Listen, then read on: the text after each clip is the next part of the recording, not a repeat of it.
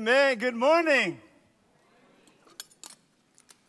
Hope everyone's feeling good this morning.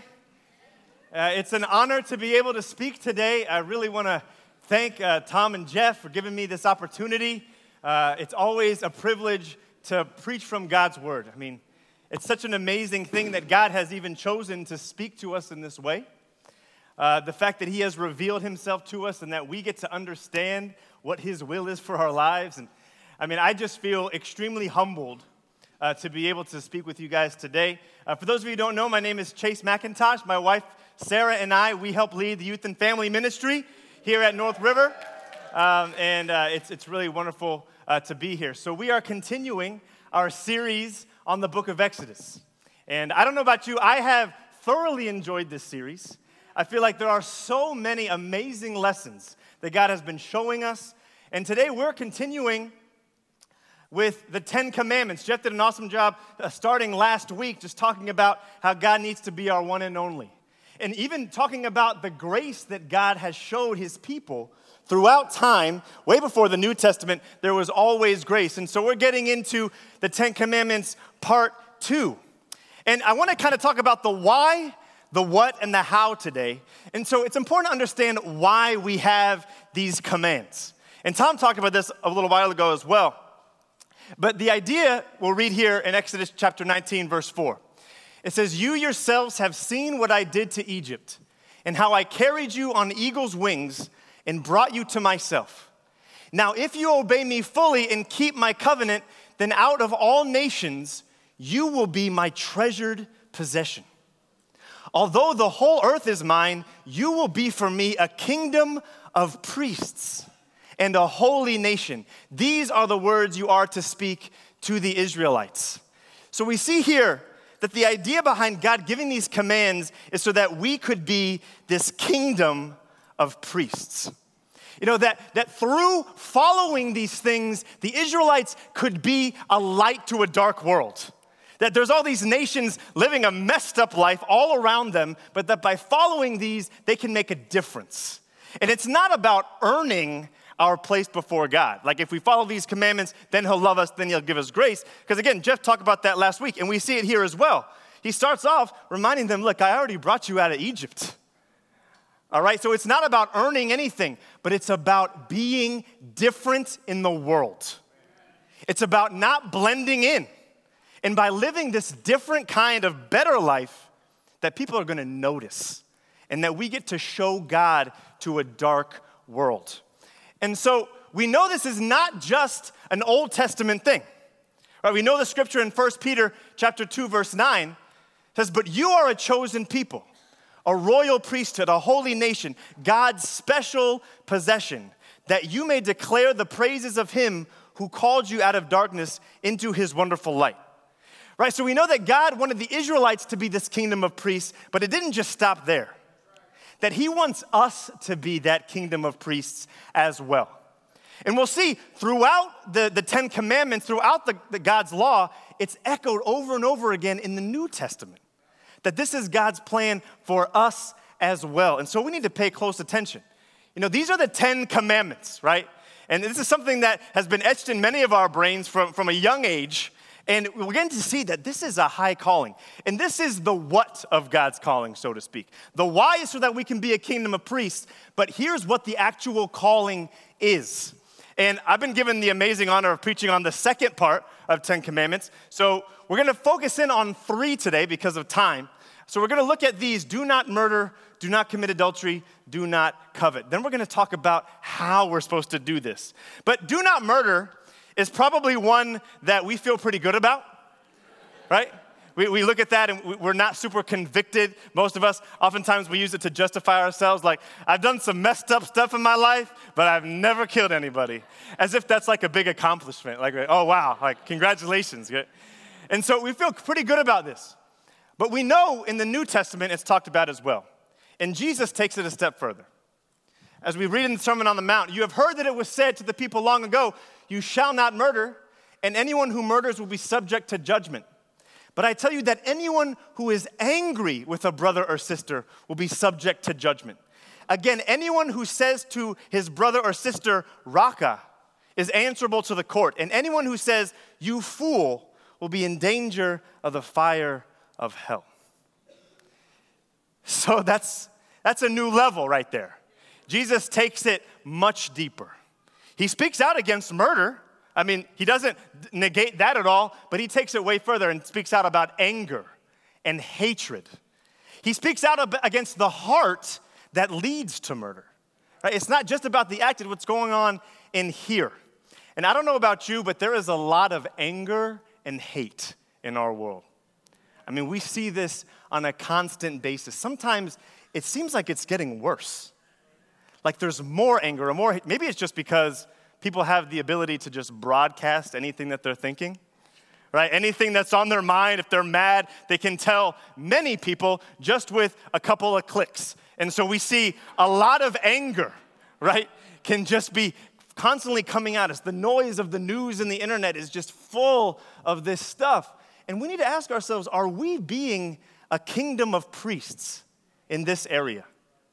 Are we living a different way? Are we set apart? Because it's very easy when you get mad about something, when someone does something to you that's messed up, we want to rant, right? Or at least vent. We just want to talk about it. I mean, when someone does something wrong against me, I mean, legit wrongdoing, so the first thing I want to do is call somebody. call somebody that, that I trust and just kind of vent and just kind of go off about how mad I am. But is that really being set apart from the world, or are we just adding to the noise of anger and hatred when we're doing that? You know, I encourage us, I feel like what we should do in those moments is go to God first. Because God will take our anger and our venting, right? He understands, right? He's not gonna condemn us for that. He's gonna hear it, but He also helps our heart. And so then when we go and talk to somebody and get advice or whatever, we're not just like in a bad attitude. You know what I mean? And so I feel like it's so key that we really are set apart and, and spread love and humility. Because sometimes we're angry for good reasons. Right? I mean, sometimes there is legit things that need to change but let's remember Ephesians 4:26, in your anger do not sin. Right? Jesus got angry, but it's about what you do with it. And so let's constantly keep, it, keep this in mind that when we're talking about do not murder, that Jesus takes it way deeper. And this really gets to our hearts. The second one, I feel like, is another amazing calling for us that I think we take very seriously. Do not commit adultery. I feel like those of us who are married in here, we take that very seriously. And I think that is different from the world. I think that is commendable. That we don't consider it an option to cheat on our spouse, right? And, and amen for that. And let's read what Jesus says about this one. You've heard that it was said, You shall not commit adultery.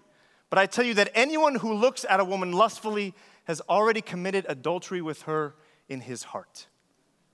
So he takes it a step further again, right? It's not just about this act, it's about the lustful heart. It's not like we feel like we can be okay with God as long as we don't go all the way with someone in a relationship that's not our spouse. If you think that's the case, we've missed the entire point.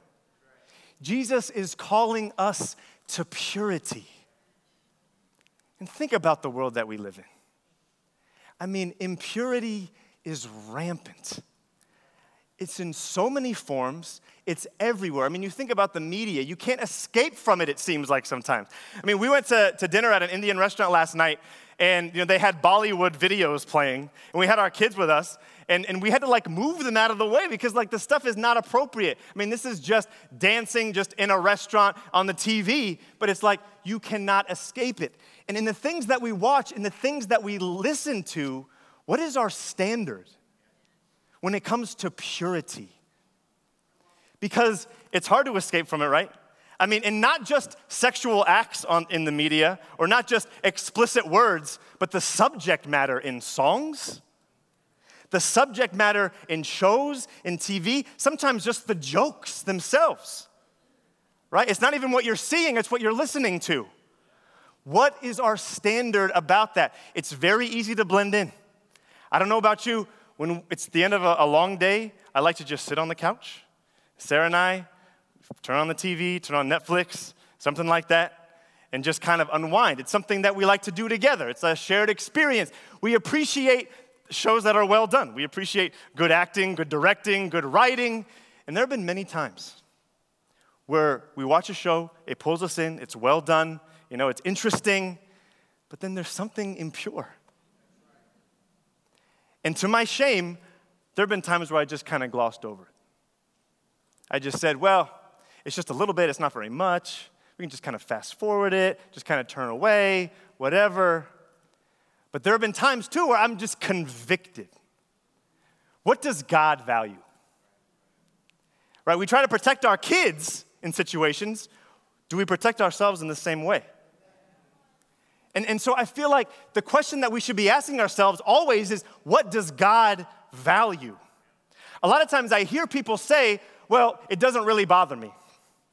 I just like to listen to the beat, or I just like, it's just really funny, whatever. But is that really the, the question that, uh, what does that mean about where, where our heart is? I mean, if it doesn't bother us, do we think it bothers God? And then that's very concerning if it doesn't bother us and we follow God. What does that really mean?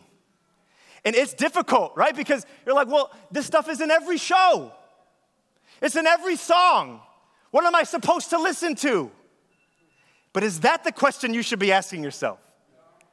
Instead, what does God value? That's what we should be concerning ourselves with. Can we survive without entertainment?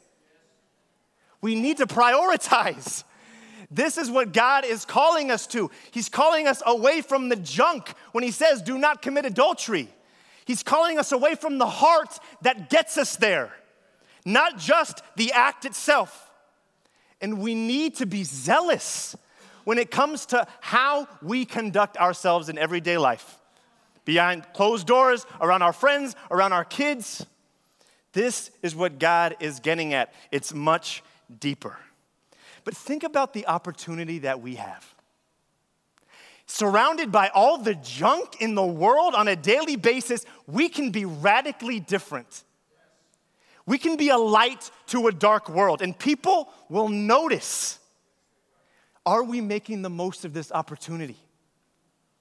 And perhaps the biggest opportunity is with the last command that we're going to talk about do not covet. More specifically, it says, You shall not covet your neighbor's house. You shall not covet your neighbor's wife, or his male or female servant, his ox or donkey, or anything that belongs to your neighbor. And now, the word covet is not something that we use in everyday language. In Hebrew, the word is chamad, which means to desire, to take pleasure, or delight in. And this command is really unique because it deals with the heart. A lot of the other commands, it's talking about actual actions, but this is about what's going on right here and right here. And I don't know if you've noticed where we live in the world today, we're constantly surrounded by nice stuff you cannot get away from it, right? You, you drive by the amazing houses, the amazing cars, right? The amazing landscaping. I mean, it's incredible, right? The things that people do. And I, don't know if you struggle with this. I've definitely struggled as being a homeowner, you know, for a little over a year now. And we're very grateful for our house. It's a great house. We go to some of our friends' houses, their houses are bigger. Their houses are newer and nicer they don't have some of the problems that we had. They have amazing, immaculate backyards and front yards. And the tendency is for us to be like, that's really nice. I mean, maybe we should do something about that, right? I mean, everyone else, I mean, maybe we should try to keep up. We know that expression, keeping up with the Joneses. It's real, especially where we live. You cannot get away from this. But what is our mindset? Are we delighting in stuff? Or are we delighting in God? This is what God is calling us away from. It doesn't matter if you don't own a home or you own a home. If you own anything, no matter what age you are, we're constantly bombarded by people trying to get us to buy stuff and to take pleasure in, like, oh my goodness, do you see the user interface on that new iOS? You know, and it's just like very compelling. And it can consume us. And of course, we've been blessed as a people. We should be grateful for that and God has given us these things, we can be generous. We can help others. We can glorify Him. But if we're not careful, the stuff can consume us. We need to realize this is the Spirit, again, not just in the Old Testament, in the New Testament as well. Think about what Paul says to Timothy. But godliness with contentment is great gain. For we brought nothing into the world, we can take nothing out of it. But if we have food and clothing, we will be content with that. And it goes on, but man, that just hit you in the face right there. Food and clothing. It doesn't even say a house. And you don't want to take it too far and say he's calling us to be homeless. But like, content with food and clothing. Is that how I feel? Is that how we feel? That we'd be okay. Something happened to our house, right? If we had to live in a tent, like, would we be okay with that? Jesus was okay with that. Luke 9 58. Jesus replied, Foxes have dens, birds of the air have nests, but the Son of Man has no place to lay his head. Man, you see that the idea is not to take pleasure in things, it's to take pleasure in God, it's to serve Him, to trust Him through it all. And we can be so different from the world if we follow this. As, as a society that's completely materialistic and it's a consumer economy and everybody is constantly trying and trying to do more and more and get more, we can be like, that stuff doesn't really matter. like, I like it, right? That's, that's, it's good to do. We can help others with it but like that's not what my life is about. My life is about following God, trusting Him. It's not about stuff. And so you see, man, when you think about these commandments and you think about the spirit that Jesus is calling us to in the New Testament, that God has been calling us to the entire time, it is a very high calling.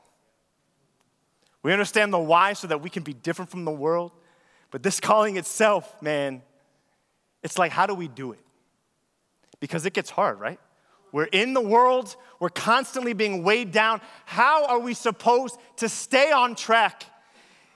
And, and God tells us here, right after the Ten Commandments are given in Exodus 20, verse 18, when the people saw the thunder and lightning and heard the trumpet and saw the mountain in smoke, they trembled with fear. They stayed at a distance. They said to Moses, Speak to us yourself, and we will listen. But do not have God speak to us, or we will die. Moses said to the people, Do not be afraid. God has come to test you, so that the fear of God will be with you to keep you from sinning. The way we stay on track, what keeps us from sinning, is supposed to be the fear of God. I think this is difficult for some of us, right?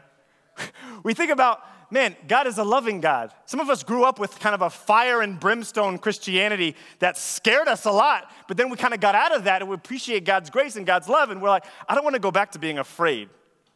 But the, the point is that the fear of the Lord is supposed to be a huge part of our relationship with God.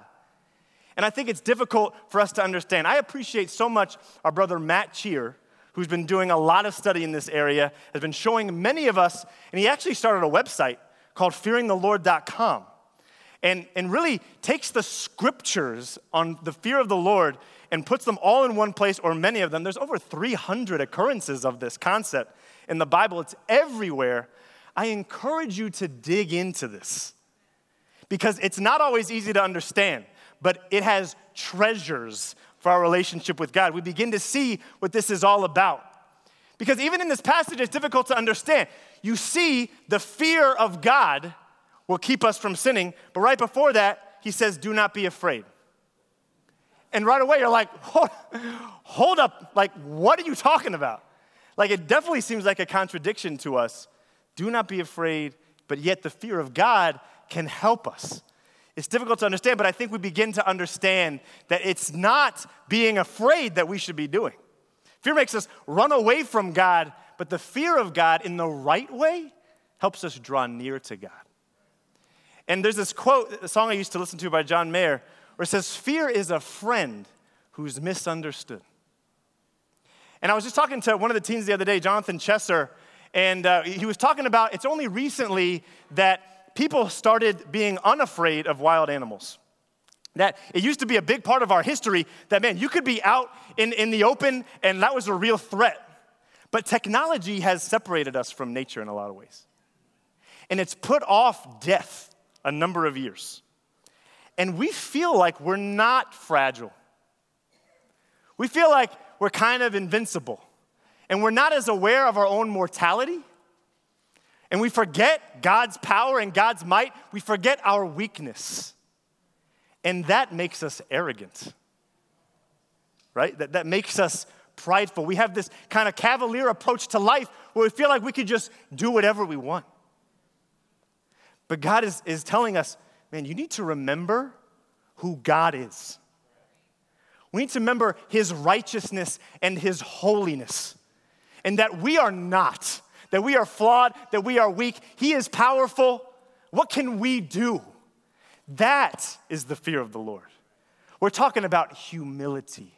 We're talking about reverence and awe. And we have to remember that, or we're just gonna feel like we can do whatever. We're not gonna be aware, we're not gonna realize. And I think that's why Paul reminds the church in Ephesus in the New Testament all of us also lived among them at one time, gratifying the cravings of our flesh and following its desires and thoughts. Like the rest, we were by nature deserving of wrath. I think we forget what we deserve. We forget the fact that God is perfect and we're not. How do we even interact with God with that big of a gap? And then, of course, verse 4 but because of his great love for us, God, who is rich in mercy, made us alive with Christ, even when we were dead in transgressions. It is by grace you have been saved. The Christian walk is hard. We want to be set apart. We want to be a kingdom of priests. But man, the Ten Commandments, the spirit that God calls us to in the New Testament, it's hard. We feel like, how can we do it? But when we remember what it means to fear the Lord, to be humble before Him, that's when we understand why Jesus had to die. That's when we understand that we need a Savior. And it's only then that we understand God's grace. It's only then that we understand God's love. And it's that understanding that can move us to do anything. That when we're faced with temptation, we're just like, oh man, who am I? God is amazing. I'm gonna do whatever I need to do for Him because He is great and I am not. And so as we take communion, let's remember what God has called us to and let's honor Jesus for the fact that he gave us the ability and the opportunity to follow him and be set apart. Let's pray. God, we are not worthy. We think about the calling that you gave us.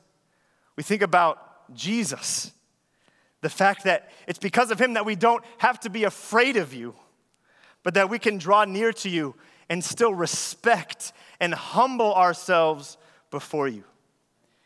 God, I pray that you would search us, know our hearts, test us, know our anxious thoughts, see if there is any offensive way in us, and lead us in the way everlasting. We want to please you, we want to honor you. As we remember Jesus, we worship and revere you now and always. In your son's name we pray. Amen.